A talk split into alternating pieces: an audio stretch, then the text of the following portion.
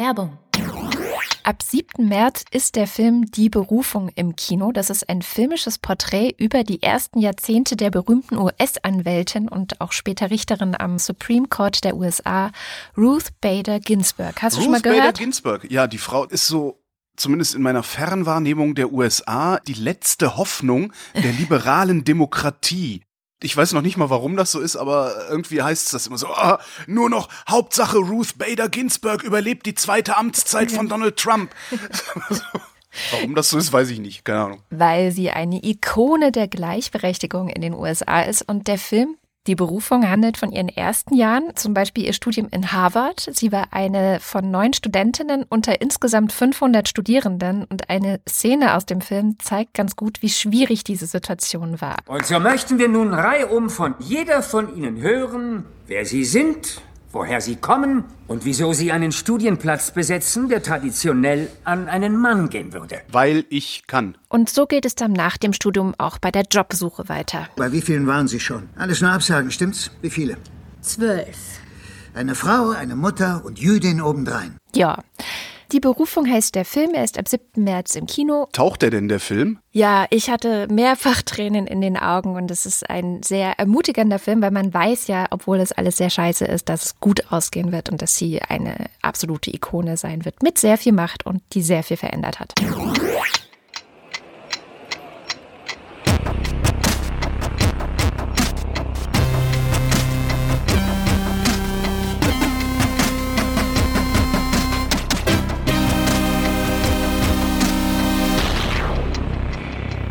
Willkommen zur Wochendämmerung vom 1. März 2019 mit Holger Klein. Und mit Katrin Rönecke. Ich habe mal wieder eine Kurzstrecke dabei. Das ist schön. Ich habe die meiste Zeit der Vorbereitung damit verbracht, den Konflikt zwischen Indien und Pakistan zu verstehen.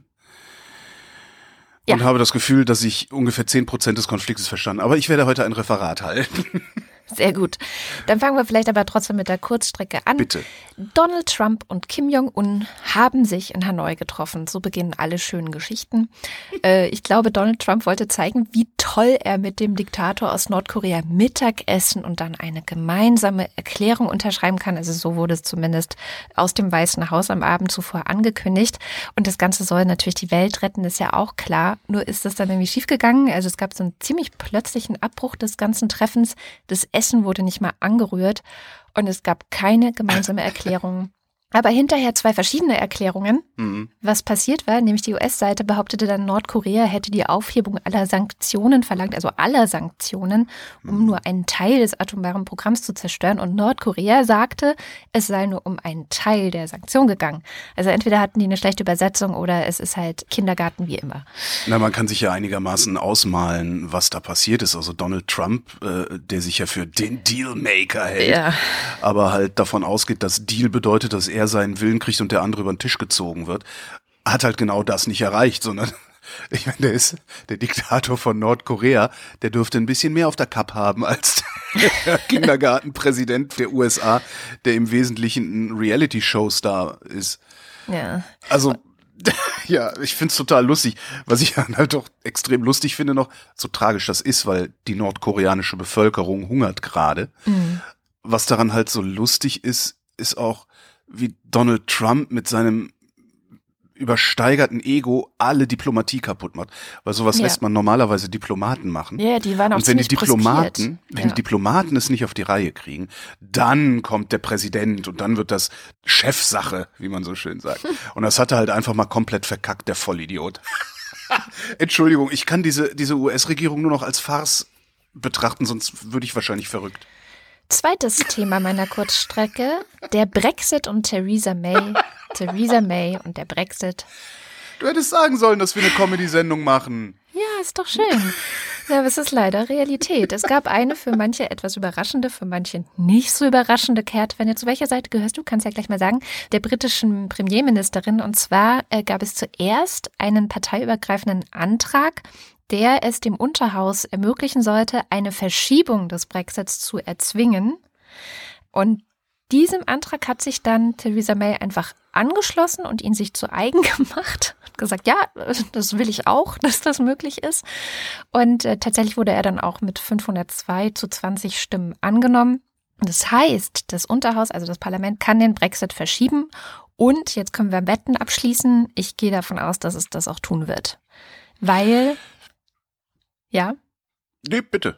weil, weil Theresa May natürlich weiterhin nicht in der Lage sein wird, einen Vertrag mit der EU auszuhandeln, der sowohl die komischen Brexiteers in ihrem Parlament befriedigen wird, als auch die EU. Das ist einfach nicht in Sicht. So. Die Briten, die kriegen das nicht auf die Reihe und die werden das in 100 Jahren nicht auf die Natürlich Reihe kriegen. nicht. Die sind dazu einfach zu doof. Also ich meine, sorry, äh, sorry, Großbritannien, ihr seid zu doof für sowas. Und die kriegen das seit drei Jahren nicht hin, die werden das in drei Jahren auch nicht hinkriegen. Natürlich könnten die sich jetzt hinsetzen, das Ding so lange verschieben und darauf hoffen, dass die EU irgendwann implodiert, dann hätten sie das Problem nicht mehr.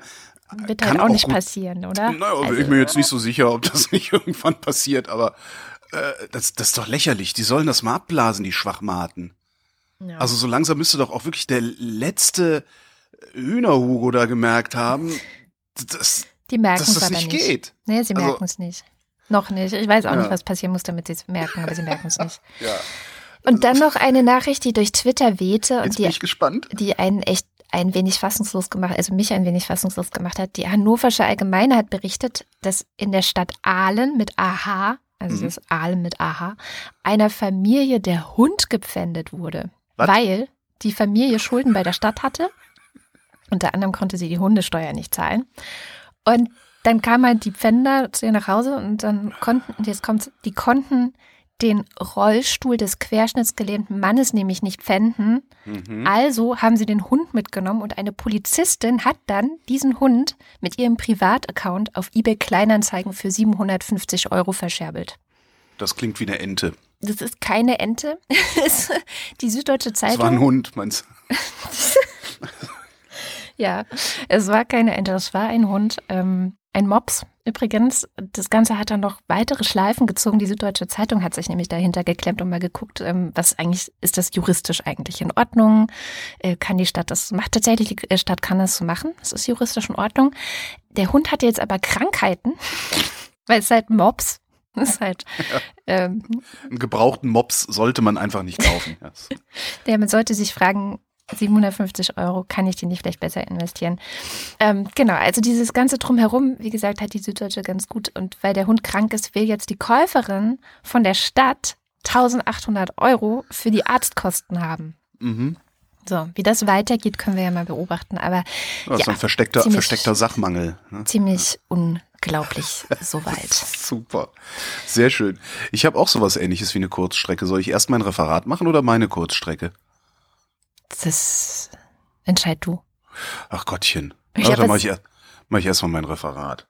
Also, ähm, diese Woche ist der Konflikt zwischen Indien und Pakistan eskaliert. Wie es so schön heißt, der Konflikt dreht sich um die Kaschmir-Region. Aber gucken wir uns erstmal Indien und Pakistan an. Also, ähm, was man wissen muss, ist die Region Pakistan, die jetzt Pakistan bildet, Teile Kaschmirs auch und so, ist schon ab acht, Anfang des achten Jahrhunderts muslimisch äh, geworden, so langsam aber sicher. Also, ne, das hat sich so dann so, wie nennt man das denn? Da ist der Islam eingesickert. Nee, wie nennt man sich dann, wenn sich eine Religion verbreitet? Er verbreitet sich, genau. Der Rest dieser Region sind äh, Hindus und ein paar Buddhisten. Ähm, jetzt muss man wissen, die waren sehr lange besetzt da. Ne? Und wenn du besetzt wirst, von wem auch immer, leistest du halt Widerstand, vor allem wenn du wirklich besetzt wirst und nicht so wie die Reisspacken sich das einbilden. Und Indien, also der Subkontinent, wie man so schön sagt, also das, was jetzt Pakistan, äh, Bangladesch, Indien, Kaschmir und so weiter ist, war besetzt. Und zwar sagt man landläufig, dass das ab Mitte des 19. Jahrhunderts ähm, durch die britische Ostindien-Kompanie kolonisiert wurde. Das stimmt nicht ganz. Ähm, nämlich allein der Name britische Ostindien-Kompanie ist schon ein bisschen irreführend. Weil was stellt man sich darunter vor? Eine Kompanie im militärischen Sinne. Mhm. Ist es aber nicht, sondern es ist eine Kompanie im ökonomischen Sinne. Es ist die East India Company. Ja, das war eigentlich mal eine Aktiengesellschaft zum Fernhandel mit Indien, die sich im Laufe der Jahre aber immer mehr so hoheitliche Rechte hat geben lassen. Also, Moment, das heißt, eine Firma ist Eine zu einer Firma. Kolonialmacht geworden? ja, im Krass. Grunde ja. ähm, die durften in Indien über Krieg und Frieden entscheiden, die durften Truppen ausheben, die durften Münzen prägen, die hatten eine Gerichtsbarkeit vor Ort und sowas. Und am Ende dieser East India Company, ähm, das war Mitte des 19. Jahrhunderts dann, sind diese Rechte tatsächlich an die britische Krone gegangen. Aber erst nach 250 Jahren. Also sie haben 250 Jahre lang Indien ausgebeutet. Dann hat die britische Regierung den Job übernommen und weiter Indien ausgebeutet. Also die Briten, also die Krone hat halt gesagt, so, ey, das geht nicht, die haben zu viel Macht, weil die waren halt stinkreich durch diesen Fernhandel und hatten sehr viel Macht und das war der Krone dann auch so ein bisschen ne, ein Dorn im Auge, ist ja dann immer so. So, das heißt, das war zwar erst seit Mitte des 19. Jahrhunderts britische Kronkolonie, ja, aber das Sagen hatten die Briten da schon viel, viel länger, nur halt in einer anderen Rechtsform, wenn man so will. So, dann waren wir Ende des 19., Anfang des 20. Jahrhunderts, haben die Unabhängigkeitsbewegungen, die es da schon immer gegeben hat, sich institutionalisiert, sind Parteien geworden, und zwar zwei große Parteien. Die eine ist der Indische Nationalkongress, den gibt's immer noch, das ist äh, die älteste demokratische Partei der Welt die, ich weiß gar nicht, regieren die gerade? Siehst du, da habe ich wieder nicht tief genug nachgeguckt.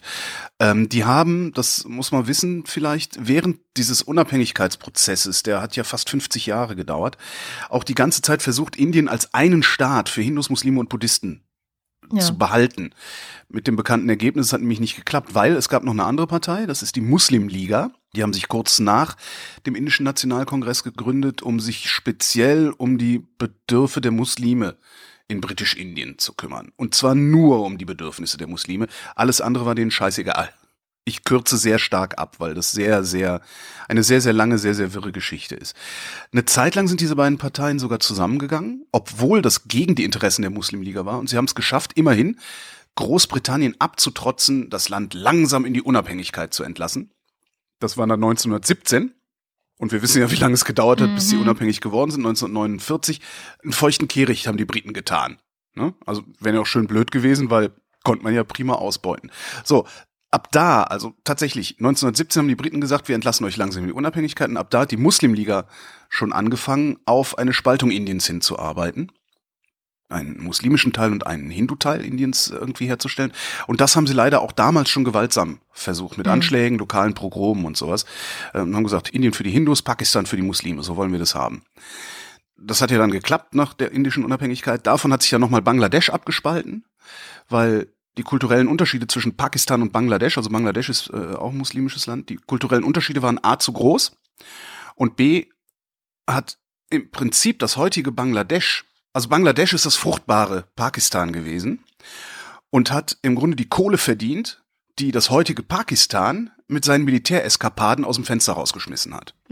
So, daraufhin gab es dann auch nochmal militärische Auseinandersetzungen, Krieg, Unabhängigkeitskrieg und so weiter. Und das war dann Anfang der 70er Jahre, sind wir jetzt schon. Da hat sich dann ähm, Bangladesch nochmal von Pakistan abgespalten. Habe ich eben 49 gesagt, 47. Also 1947 hatten die Inder die Briten dann endgültig rausgeschmissen. Hm? Gandhisch, äh, Gandhi. Gandhi, Hm, genau, ja. Gandhi, wir erinnern uns. Dieser Schauspieler, der immer zur Berlinale kam und darum auch immer einen Preis gekriegt hat. Und dann ist Britisch-Indien, äh, was?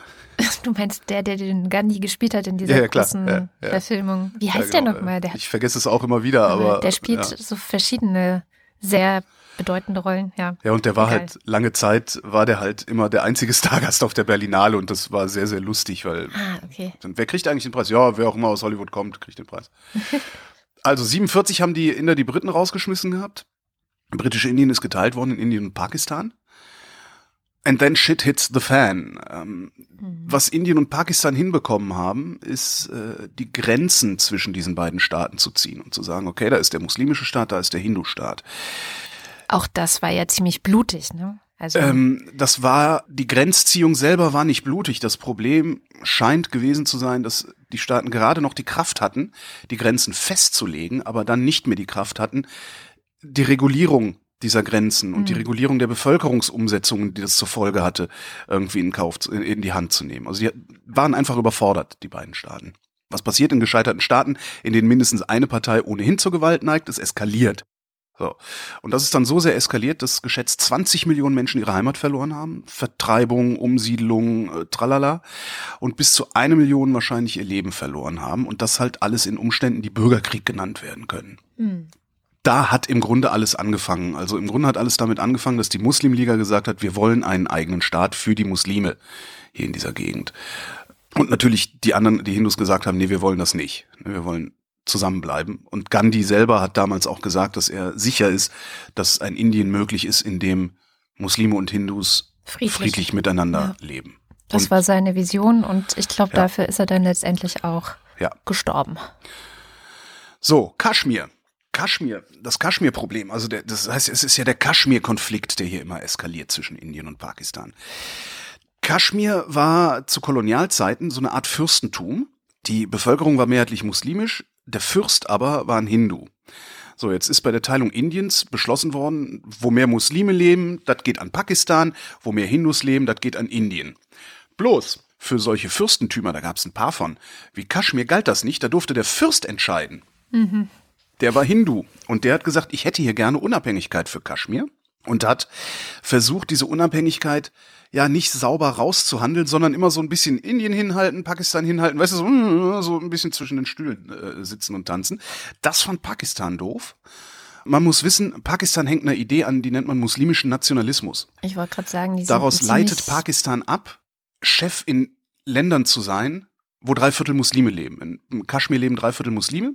Und darum sagt Pakistan, nee, da müssen wir Chef sein, weil Tyrannei der Mehrheit. Ne? Also so. Pakistan fand das blöd, dass Kaschmir unabhängig sein wollte und hat dann die muslimisch kaschmirischen Aufstände, muslimisch-kaschmirisch, die es halt gab gegen den Fürsten, ne, weil die haben sich unterdrückt gefühlt, haben, wir wollen den Fürsten hier weghaben, wir wollen unseren eigenen Scheiß machen. Pakistan hat Militär reingeschickt und äh, damit halt diese Aufstände unterstützt. Daraufhin hat der Fürst die Inder um Hilfe gebeten. Hat gesagt, ich komme damit alleine nicht mehr klar, weil das sind zu viele oder so. Und äh, Indien, komm mir doch mal zu Hilfe, dann schließe ich mich auch Indien an. So, das hat er gemacht. Hat sich Indien angeschlossen, das fand Pakistan dann noch döver, hat die Unruhen noch weiter befeuert und dann kam es zum Krieg äh, und Kaschmir ist geteilt worden. Das war 1949. So da fing das Problem mit Kaschmir an. Ja, also Pakistan sagt, nee, uns gehört ganz Kaschmir, weil Kaschmir ist unteilbar oder was auch immer. Indien sagt, nö, also ist so, bei uns ist eh Religionsfreiheit, mach hier mal nicht so ein Zinnober. So. China übrigens ist auch involviert, die lasse ich jetzt aber mal raus gerade noch, weil das ist, ne, China grenzt auch an Kaschmir. Also, Pakistan bildet sich ein, äh, nur dann eine Heimat für die Muslime zu sein, so formulieren sie das, wenn auch Kaschmir zu Pakistan gehört. Alles andere ist in der pakistanischen Selbstwahrnehmung eine Infragestellung Pakistans an sich. An sich, mhm. genau. Außerdem kriegt Pakistan Teile seines Trinkwassers aus der Region äh, um Kaschmir, was immer ein gutes Druckmittel ist, wenn es der Gegner kontrolliert, auch wenn es nur der vermeintliche Gegner ist. Ähm, ich habe bei der Recherche immer den Eindruck gehabt, dass Indien eigentlich gar kein Gegner Pakistans ist, sondern dass Indien einfach sagt, ey Leute, äh, kriegt mal euren Laden in den Griff. Kommen wir mhm. gleich dazu. Und das Gebirge dort ist, wie man so schön sagt, rohstoffreich. Ja, und überall, wo Rohstoffe sind, kloppen sich die Länder drum. Das so Gebirge Indien sagt halt Kaschmir. Kaschmir jetzt, genau, Kaschmir. Ja. Indien sagt, hatte ich ja gerade schon gesagt, das ist Religionsfreiheit, äh, das soll auch in eurem Teil gelten. Außerdem gibt es auch Verkehrswege, äh, die die gerne benutzen wollten. Und das Gebirge ist rohstoffreich. ne? Und damit ist China übrigens auch wieder im Boot. Mhm. Das Gebirge ist rohstoffreich, daher die Interessen da natürlich auch. Jetzt hast du zusätzlich aber noch ein Problem. Pakistan ist mindestens ein Rückzugsraum für Terroristen. Ja. Und die pakistanische Regierung kann oder will nichts dagegen unternehmen. Die will nicht kommen, mal ganz ich, ernsthaft. Also, ich glaube das auch, aber ja. ich will hier nicht viel unterstellen. Ich unterstelle ja. nachher noch genug, darum äh, will okay. ich jetzt noch nicht ausholen. So. Dann halte ich mal meine Klappe. Pakistan tut nichts gegen Terroristen. Darum ist Indien daran interessiert, seine Truppen an der Grenze und in Kaschmir zu halten. Pakistan hatte mal vorgeschlagen, irgendwann Kaschmir zu entmilitarisieren, hat ihnen gesagt, den Scheißdreck werden wir tun, dann sickern von da aus die Terroristen ein, haben wir keinen Bock drauf. Und es gibt halt Terrorismus. Es gibt muslimischen Terrorismus in Indien, der immer und immer wieder zu Pakistan, wie nennt man denn das? Der immer wieder zu Pakistan führt. Mhm. So. Also die Spuren kommt, führen nach Pakistan. Die Spuren führen nach Pakistan und zwar sind das sehr eindeutige Spuren. Also es sind nicht nur so lose Indizien. So, jetzt sind wir in dieser Woche. Vor zwei Wochen hatten äh, muslimische Terroristen einen Anschlag in Kaschmir gemacht. 40 Tote gab's. Und zwar 40 tote Sicherheitskräfte, das heißt Inder, also Hindus. Die Terrorgruppe, die das gemacht hat, ist bekannt, hat sich auch schon zu reichlich anderen Anschlägen in Indien bekannt, unter anderem damals auf den Regierungssitz 2001. Ich hab's, hätte ich jetzt mir aufschreiben müssen. Wir erinnern uns. Pakistan unternimmt praktisch nichts gegen Terroristen. Indien wirft denen das auch vor. Es gab in der Vergangenheit viele Indizien, die diesen Vorwurf stützen. Und darum hat Indien sagt Indien, ne, jetzt kommt sagt Indien, darum will Indien Terroristencamps im muslimischen Teil Kaschmirs bombardiert haben, vor zwei mhm. Wochen. Nach diesem, also Anschlag vor zwei Wochen, diese Woche dann die Bombardierung. Daraufhin will Pakistan, sagt Pakistan, zwei indische Kampfflugzeuge über Kaschmir abgeschossen haben. Die Inder sagen, die sind nur abgestürzt. Andere sagen, es waren gar keine Flugzeuge. Also, hm, so. also Pakistan hat zwei indische Kampfflugzeuge über Kaschmir abgeschossen. Angeblich hätten diese beiden Flugzeuge die Grenze überflogen zum muslimischen Teil Kaschmirs. In Kaschmir heißt die Grenze Kontrolllinie. Das ist das, was man in den Nachrichten dieser Tage häufiger hört. Und Pakistan wollte sich das nicht gefallen lassen. Und jetzt hole ich aus. Pakistan hat nämlich ein Problem, das viele muslimische Länder haben. Die sind im Grunde autokratisch weil sie ihrem religiösen Wahn viel zu viel weltlichen Stellenwert einräumen. Weil die das machen, funktioniert in diesen Ländern auch nichts so richtig. Also Industrie, Infrastruktur, Handel, Bildung, medizinische Versorgung und so weiter und so fort. Also alles, wofür man tendenziell ein paar Freiheiten braucht. Darum brauchen die auch andauernd ein Feindbild, also so ein, ein Außen, damit sie ihre Anhänger hinter sich versammeln können. Iran und Israel, wunderbares Beispiel dafür auch. Und weil nichts funktioniert, und sie nicht selber schuld sein wollen, behaupten sie ständig, sie würden unterdrückt und halten sich für zu kurz gekommen mhm. und wollen darum, und das formuliere ich jetzt sehr, sehr platt, man mag es mir verzeihen, und wollen darum für jeden feuchten Furz einen ungeheuren Respekt haben. Und schrecken halt auch nicht davor zurück, zu terroristischen Mitteln zu greifen, weil so militärischer Respekt ist ja auch immer eine ganz tolle Angelegenheit. Ich kann die Kommentare jetzt schon riechen, ja, aber der Westen, der ist auch ganz schlimm. Ja, mag sein, dass der Westen auch schlimm ist, um den geht's hier aber nicht. So. Und das, dieses sich für zu kurz gekommen halten in vielen muslimischen Ländern, das denke ich übrigens ist das echte Problem des sogenannten politischen Islam. Ja. Und die Gefahr des sogenannten politischen Islam, der im Übrigen überhaupt gar nichts zu tun hat mit den Muslimen, die hier leben. Außer vielleicht mit so ein paar religiösen Freaks und denen muss man halt Hodenpressen anlegen, damit sie sich ruhig verhalten. Wenn sie Aber ich schweife ab. haben, also es gibt ja durchaus auch Frauen, die dann zum IS nach Syrien gegangen sind. Ach so, die meine ich gar nicht. Es gibt auch hier genug Leute, die gerne Scharia sehen würden und so ein Scheiß. Aber das sind halt so ja. wenige, denen gibst du eins auf die Mütze, dann ist Ruhe. Also der Konflikt schwelt schon sehr lange, seit 50 Jahren oder über 50 Jahren. Warum drehen die gerade jetzt dermaßen auf? Weil in Indien demnächst Wahlen anstehen. Und Indien wird gerade von einem Nationalisten regiert. Und Nationalisten, ja. Nationalisten, wovor hat der Nationalist am meisten Angst? Abgewählt zu werden. Ja? Siehst du gerade auch ganz schön übrigens in Israel, wo auch ja. Wahlen sind. Und ein ähnliches Schauspiel passiert. Genau. Die haben wahnsinnige Angst davor, abgewählt zu werden, weil äh, auch so eine Unterstellung jetzt, weil Nationalisten tendenziell Autokraten sind behaupte ich jetzt einfach mal. Jeder Nationalist sehnt sich danach eigentlich die totale Macht auszuüben, weil Nationalisten ja auch immer für das Volk zu sprechen glauben. So, was macht der Nationalist, wenn er Angst hat, abgewählt zu werden? Er macht einen auf dicke Hose, er greift durch, Erdogan gegen die Kurden, ist auch so ein Beispiel, oder halt Modri gegen Pakistan. Das ist das eine Problem. Und weil Pakistan ein muslimisches Land mit nicht hinreichend Wohlstand ist und respektiert werden will. So. Das heißt, da darum fetzen die letztendlich genau, da treffen, genau. Ja treffen zwei, zwei irgendwie breitbeinig Dekodige aufeinander, die eigentlich gar nicht breitbeinig dekodig sein könnten, müssten. Wenn Pakistan zum Beispiel nicht so viel Kohle ins Militär investieren würde, würde Pakistan auch wirtschaftlich besser dastehen. Zum Beispiel. Jetzt ist die Frage, ob es zum Krieg kommt, und da mache ich jetzt eine Prognose. Nein. Und der Grund lautet China. Ja, weil China nämlich echt Kohle in Pakistan investiert hat. Das heißt, China kann Pakistan unmittelbar auf die Mütze hauen und China ist größer als Indien. Das heißt, die können denen mittelbar auf die Mütze hauen. So. Hm. Und darum glaube ich, dass es nicht zum Krieg kommt, aber es soll bitte niemand, der das jetzt gehört hat, eine Wette abschließen, nur weil ich behaupte, Geopolitik zu verstehen. ja, das ist jetzt alles. Ich hoffe, das war halbwegs verständlich, was ich hier erzählt habe. Ich glaube schon. Also es ist vor allem einigermaßen schlüssig, finde ich. Aber das können gerne. Äh, das sind Verschwörungstheorien immer.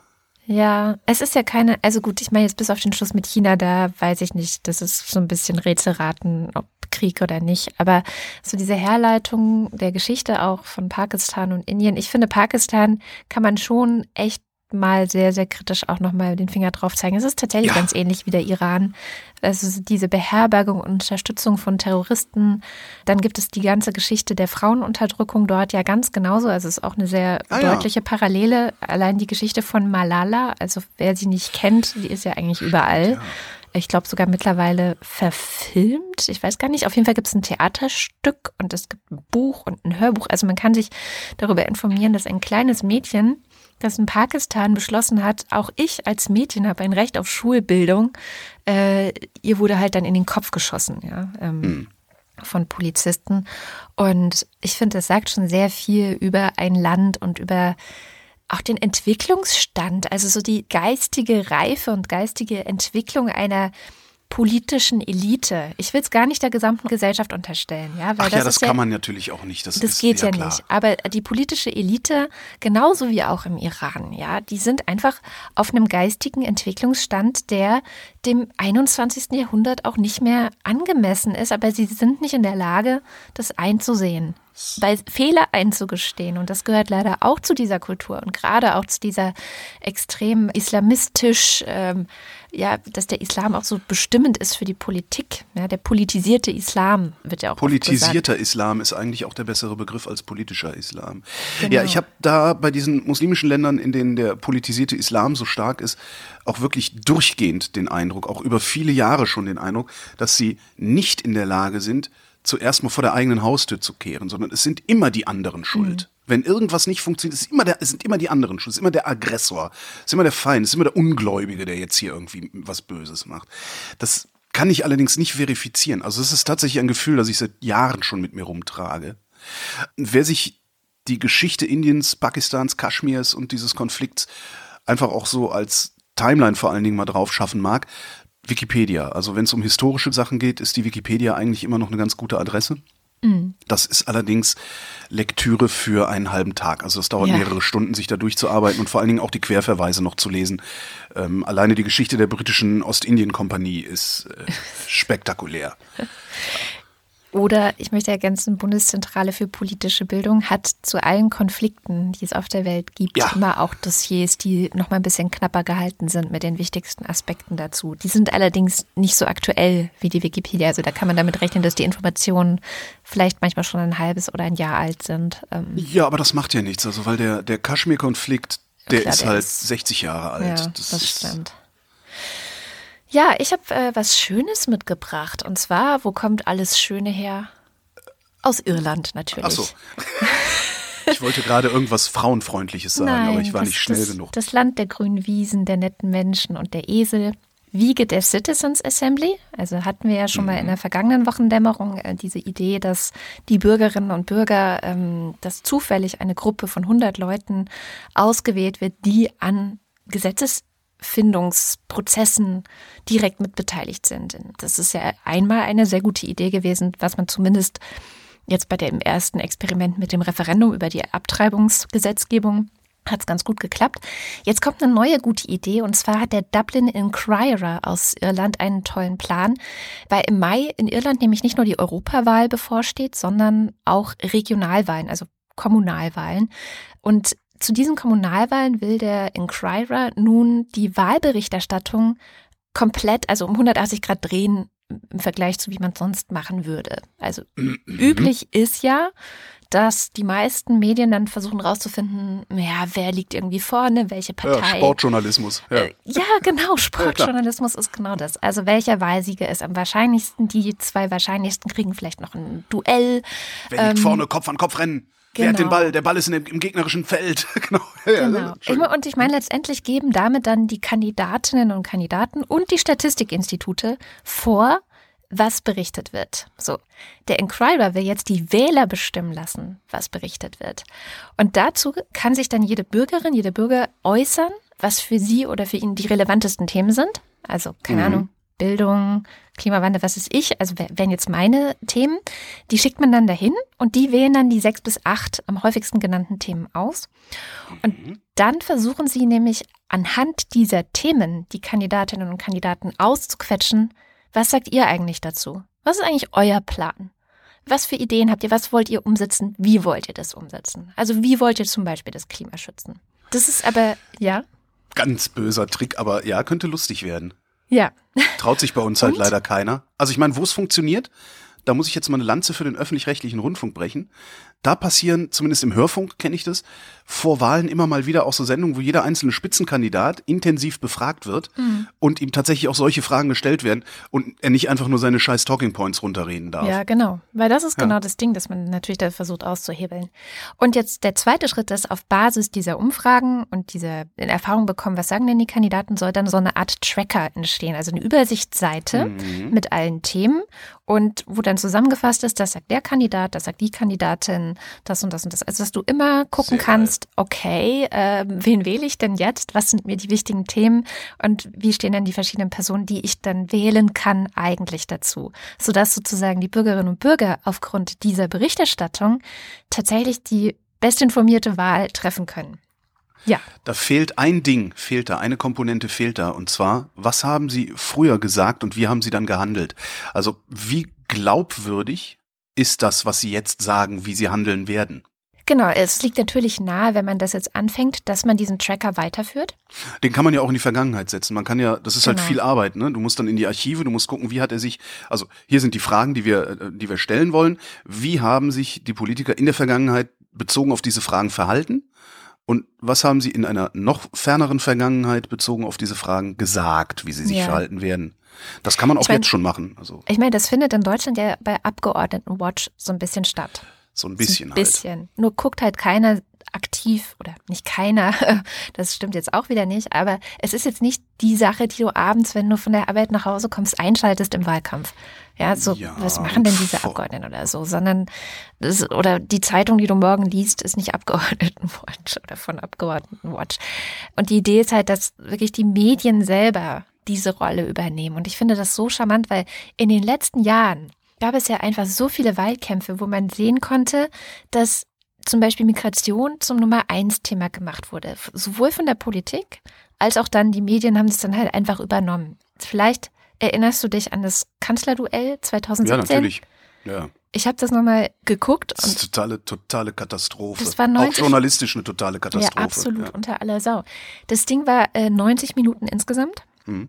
Und 45 Minuten davon war irgendwas mit Migration. Flüchtlinge, ja, Integration, Abschiebungen, solche und Sachen. unsere hochbezahlten Profijournalisten waren, hatten nicht die Kraft oder nicht den Willen, sich um die Themen zu kümmern, die wirklich in der Bevölkerung schwelen. Ja, ja die haben das offensichtlich auch gar nicht erst vorbereitet. Also ja. das kam überhaupt nicht vor. Und das ist wirklich haben, eine Bankrotterklärung für die beteiligten Redaktionen. Ja. Und wir haben ja immer mal wieder hier diese Umfragen, zum Beispiel vom Deutschland Trend. Und da gibt es ja mhm. immer wieder auch Umfragen. Gab es auch damals zur Wahl, was sind die Themen, die für Sie wichtig sind? Ich erinnere mhm. mich da noch dran. Was, was finden Sie wichtig? Bildung, Gesundheit, Klima, mhm. da war alles Mögliche. Und irgendwo ganz hinten dann sowas wie Migration. Und ich weiß auch noch, dass Martin Schulz in diesem Kanzlerduell gesagt hat, er hat direkt davor so, so ein Konzept vorgelegt, er wollte die, äh, das Kooperationsverbot zwischen Bund und Ländern in Sachen Bildungspolitik abschaffen was mhm. im Grunde revolutionär gewesen ist. So.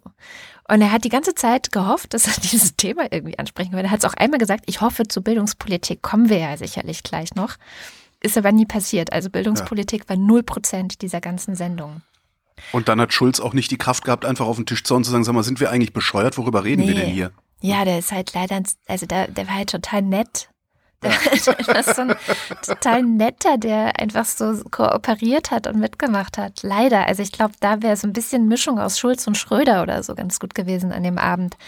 Naja, und dann habe ich nochmal geguckt, was sind denn das eigentlich für Themen, die tatsächlich zu den Leuten gerade wichtig sind und habe in einem alten Deutschland-Trend vom letzten Jahr, also August letzten Jahres, mal gelesen. Und da waren die wichtigsten Themen Gesundheitspolitik zum Beispiel, mhm. Dann kam Rente, Klima, bezahlbarer Wohnraum mhm. und erst dann äh, Asyl- und Flüchtlingspolitik. Aber relativ weit vorne war auch sowas wie Schutz vor Kriminalität und Verbrechen. Ja. Und dann habe ich mir angeschaut, wie wurde eigentlich diese Statistik erhoben. Und jetzt kommt eine Fundamentalkritik von Infratest DIMAP. Weil du meinst die Frage, an Infratestima. Ja, an Infratestima. weil die Frage, die sie gestellt haben, die ging so. Ich nenne Ihnen jetzt einige politische Themen. Bitte sagen Sie mir, wie wichtig das jeweilige Thema für Sie ist. Und dann, mhm. Und dann waren so die Skala Themen 1 bis 6 oder sowas, ne? Sehr wichtig, wichtig, mhm, genau, weniger ja. wichtig, gar nicht wichtig. Das waren die vier äh, Sachen, die du sagen konntest. So. Dann haben sie abgefragt. Die Asyl- und Flüchtlingspolitik. Die Renten- und Sozialpolitik, die Digitalisierung, die Schaffung bezahlbaren Wohnraums, die Gesundheitspolitik und die Pflege, die Klimapolitik, der Schutz vor Kriminalität und Verbrechen.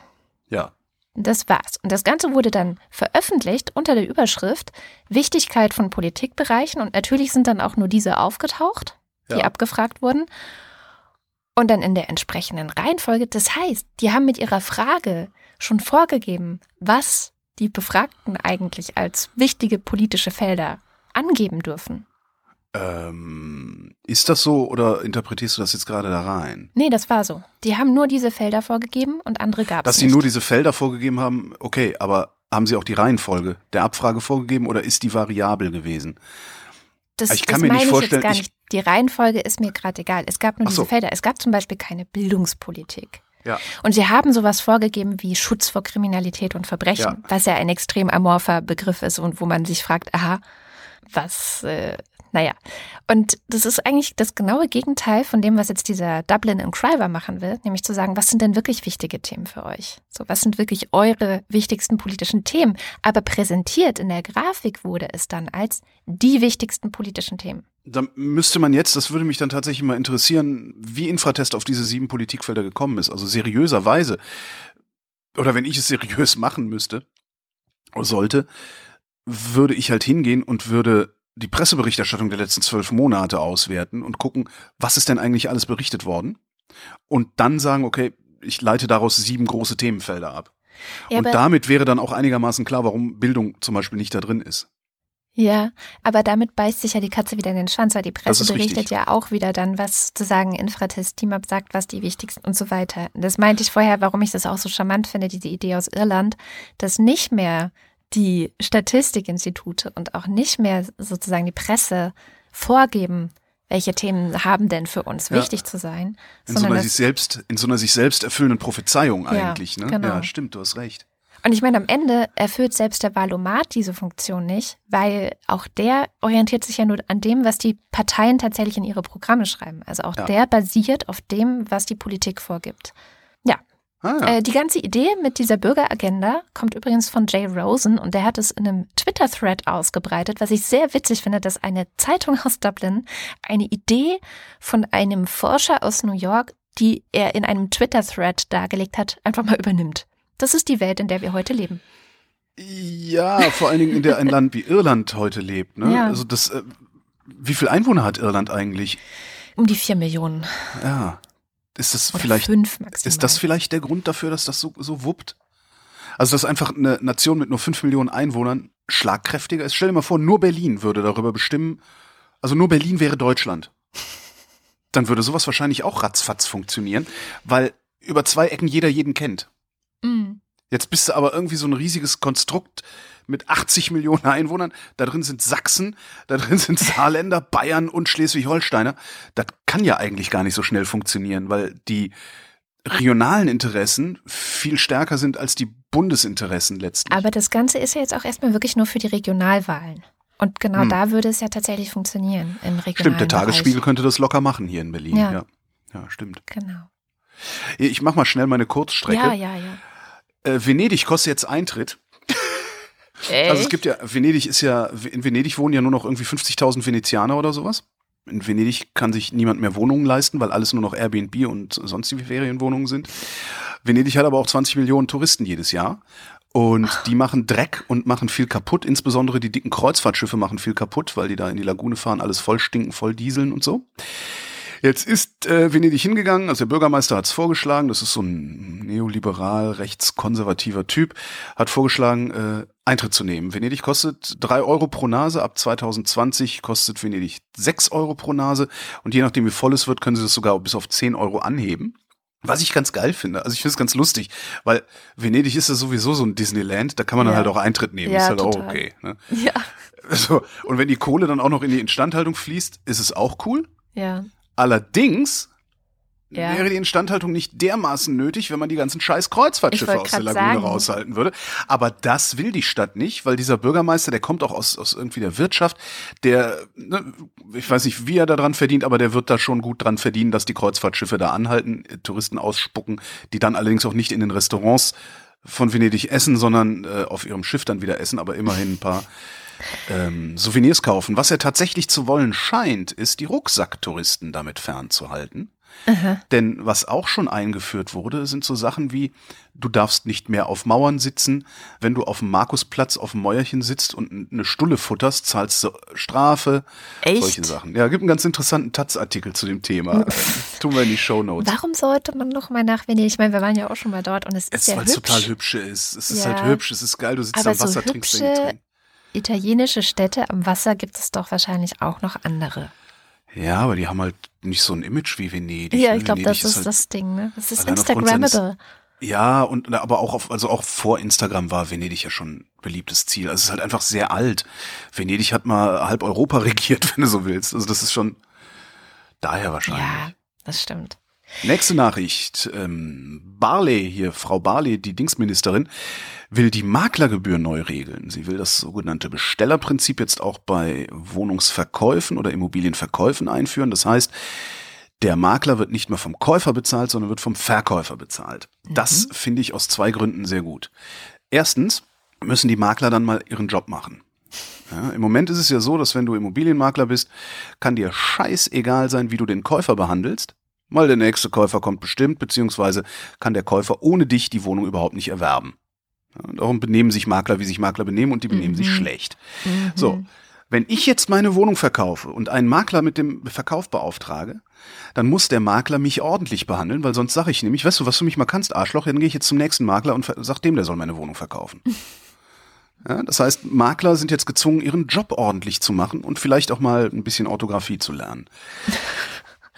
Der zweite Grund ist, es wird billiger für die Käufer. Jetzt kommen natürlich äh, die Denkfaulen wieder an, also CDU, FDP und so und sagen, äh, nee, das wird dann ja auf den Kaufpreis aufgeschlagen. Ja, das wird auf den Kaufpreis aufgeschlagen. Aber die Maklergebühr ist Teil des Eigenkapitals und nicht kreditfähig.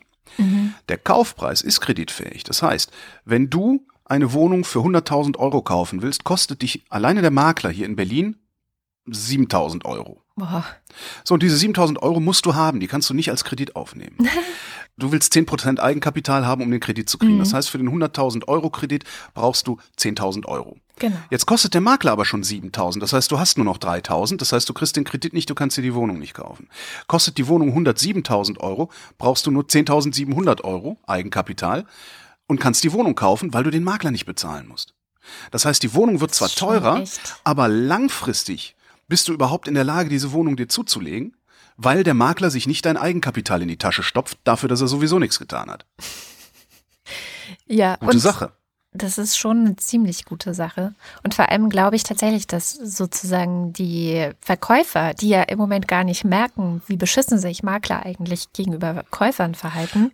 Weiß ich gar nicht. Es ist ihnen halt egal. Mir wäre es ja auch egal, wenn ja, ich Verkäufer genau. wäre. Natürlich. Es, es kann dir halt auch egal sein. Und in Zukunft verhalten sich die Makler dann halt im Zweifel beschissen gegenüber dir. Ja, aber dann Verstehst fliegt er raus. meine? Ja, genau. Ja, aber dann fliegt er halt raus. Genau, und dadurch, dass sozusagen die, derjenige, der eh am längsten Hebel sitzt, nämlich der Verkäufer, Ja. jetzt auch noch bezahlt, ist der Druck größer, dass Makler ordentliche Arbeit machen. Das finde ich gut. Und auch ein bisschen billiger arbeiten. Ja, wahrscheinlich. Ja, weil die, sie dürfen sieben Prozent nehmen, die müssen das nicht.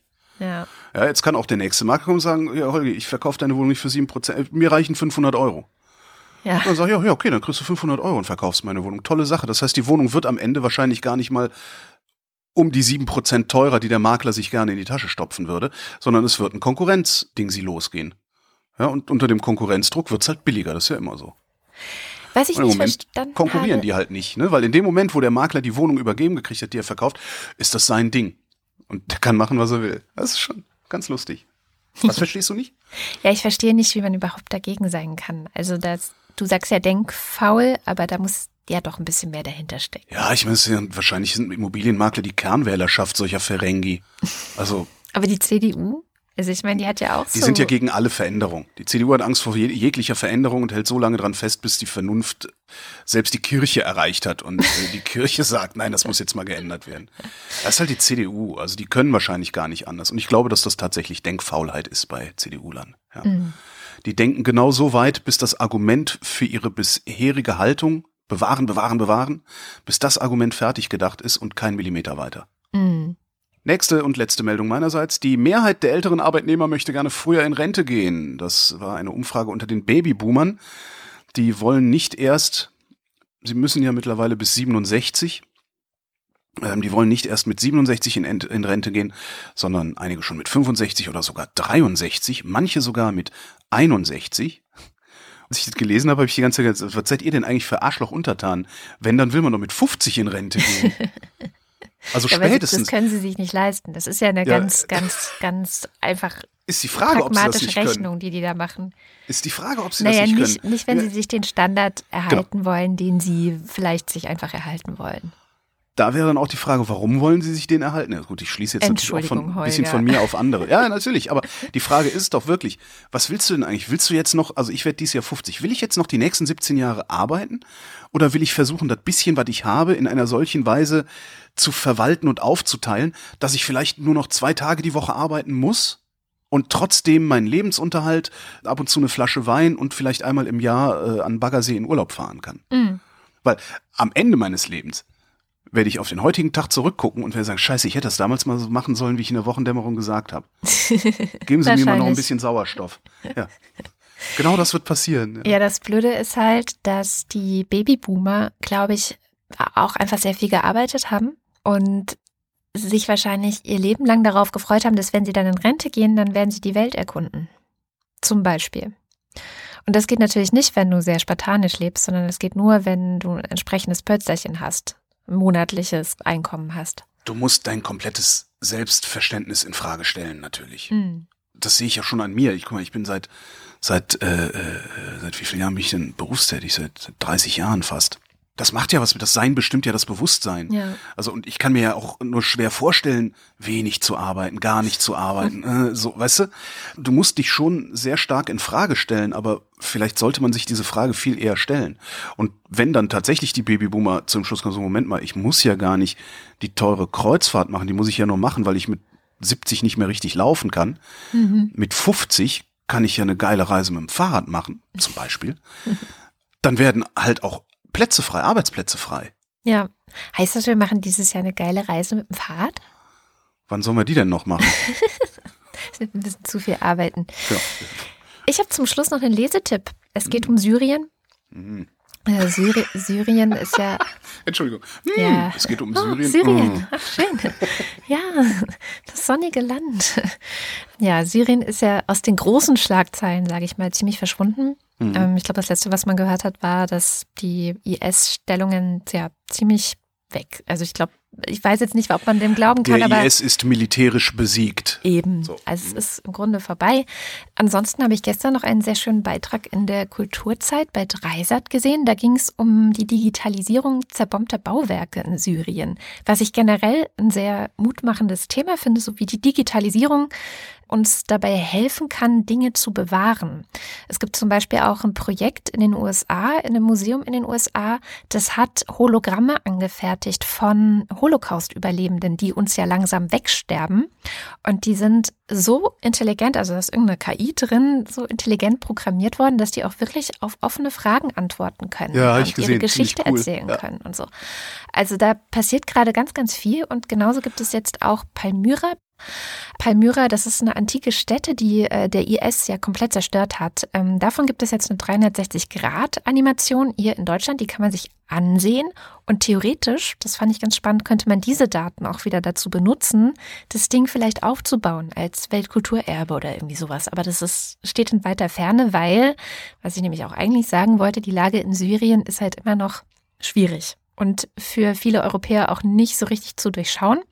Und deswegen empfehle ich einen. Habe ich das nicht auch schon mal versucht zu referieren? Weil frage ich mich gerade. Ja, hast du mal- gemacht, tatsächlich. Welche mal, Interessen ne? gibt es? Ja, genau. Russland, dann die USA sind da drin, dann gibt es die Kurden. Wobei sich das wahrscheinlich mittlerweile auch schon wieder alles, Ja. wobei sich das mittlerweile auch schon wieder alles wahrscheinlich gedreht und gemischt hat. Na, was sich nicht geändert hat, ist, dass es tatsächlich immer noch dieses Assad-Regime gibt, unterstützt von Russland und ähm, einen Überblick über, ja, was passiert da gerade, wie steht es denn um einen Wiederaufbau? Ist es denn überhaupt möglich derzeit? Hat der Emran Ferros bei PICT mal versucht, also er hat exemplarisch drei Artikel rausgesucht, die von verschiedenen Seiten die aktuelle Situation in Syrien beleuchten. Das eine ist von einer syrischen Frau im Exil. Die wird von ihrem eigenen Vater, der in Syrien ist und unter Assad dort, ich glaube im Geheimdienst war er, tätig ist. Ihr eigener Vater möchte sie gerne töten, weil Was ist das? Was, was ist das für eine.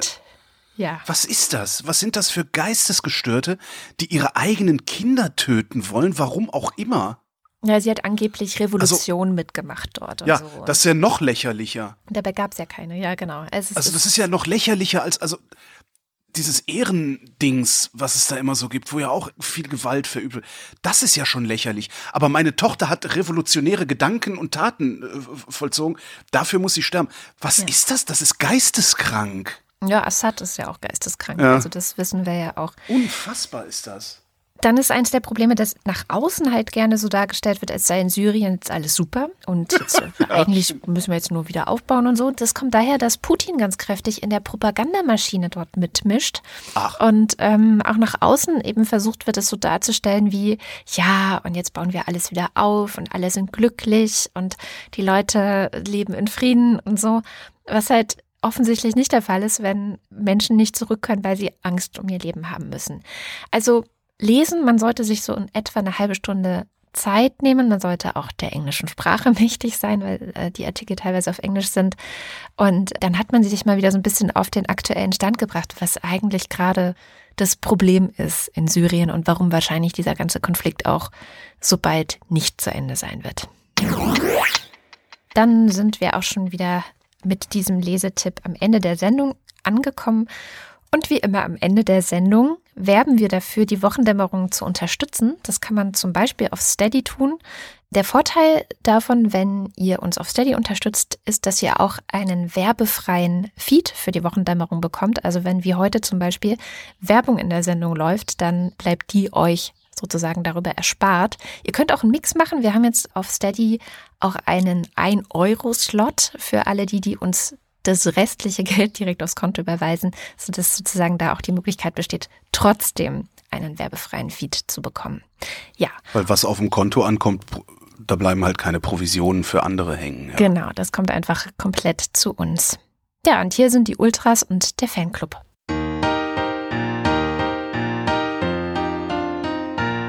Lars Berlin, Thomas Brandt, Marc Bremer, Oliver Delpi, Reto Di Giotto Isolabella, Markus Dietz, Roger Eberling, Christopher Etzel, Erik Fröhlich, Benjamin Harnack, Nico Hebel, Norman Holz, Adrian Hönig, Katharina Höll, Caro Janasch, Matthias Johansen, Arndt J. Kästner, Dennis Klein. Techie, Techie, Wing ja, was jetzt? Moss the Techie. Wing Commander, Lord Fleshard, Ich weiß, wo du wohnst, mein Freund. Alexander Maurer, Dominik Neise, Michael Salz, Jörg Scheckis, Andreas Schreiber, Patarchus der Doggelot, Roman Schlauer, Joachim Urlas, Jens Viehweg, Lars von Hofhunold, Lars Wagner, Bernd Wehmöller. Justus Wilhelm, und der Fanclub. Julia Axenova, Ugo Arangino, Torben Astronaut, Johannes Bauermann, Miriam Bechtle, Florian Beisel, Simone Blechschmidt, Alexander Bockisch, Alexander Bonsack, Jan Böske, Markus Boslett, Birgit Bülow, Felix Bültmann, Nicole und Christoph. Der allerbeste Hans Damhorst. Du hättest nicht sagen dürfen, dass man das nachträglich noch ändern kann. Da kommt noch was. Miriam und David, Christoph Dierberg, Andreas Dietzel, Jan-Peter Drechsler, Oliver Markus Eder, Elina Eickstedt, Familie Aldermann, Claude Fankhauser, äh, Sebastian Flügge, Oliver Förster, Olli Frank, Hagen Franz, Wolfgang Fröhlich, Helge Georg, Anne Gesch, Anja Glage, Burkhard Kniewosch, Wolf Gratz, Benjamin Großmann, Isabel Marie Grote, Ricardo Gatta, Jan Heck, Christoph Henninger, Tobias Herbst, Fabian Hömke, Andreas Jasper, Philipp Kaden, Jasmin Kieselemak, Jessica und Tibor Köstel, Markus Krause, Stefan Krause, Magali Kreuzfeld, Thomas und Corina, Oliver Kohlfink, Michael Lamertz, Clemens Langhans, Sebastian Lenk, Florian Link, Sabine Lorenz, Ines und Mike Lüders, René Ludwig, Rolf Lühring, Thorsten Lüdenschloss, Martin Meschke, Robert Meyer, Klaus Mitschka, Johannes Möller, Christoph Thomas Müller, Johannes Müller, Thorsten W. Noll, Master of Disaster, Oliver Paulsen, Gregor Pich, Josef Porter, Christine Probstmeier, Thilo Ramke, Frank Rehme, Marco Richter, Christian Rohleder, Pia Römer, Sven Rudloff, Ruth Rutz, Jürgen Schäfer, Niklas Schreiber, Jens Sommerfeld, Marie Stahn, Christian Steffen, Ines und Tina, Eli und Johann, Martin Unterlechner, Fabian Fenske, Andrea Vogel, Yannick Völker, Hochtief und Profanbau Wagner.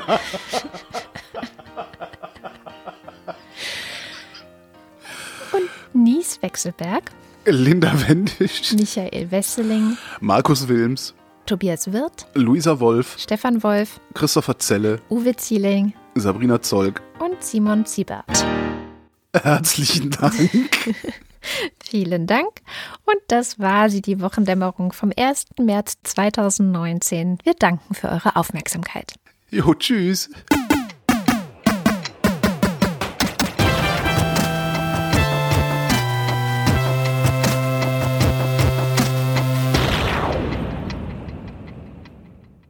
Die Wochendämmerung ist eine Produktion von Haus 1. Es sprachen Holger Klein und Katrin Rönecke. Musik Oliver Kraus und Schnitt Tom Klenner. Weitere Infos auf haus1.fm.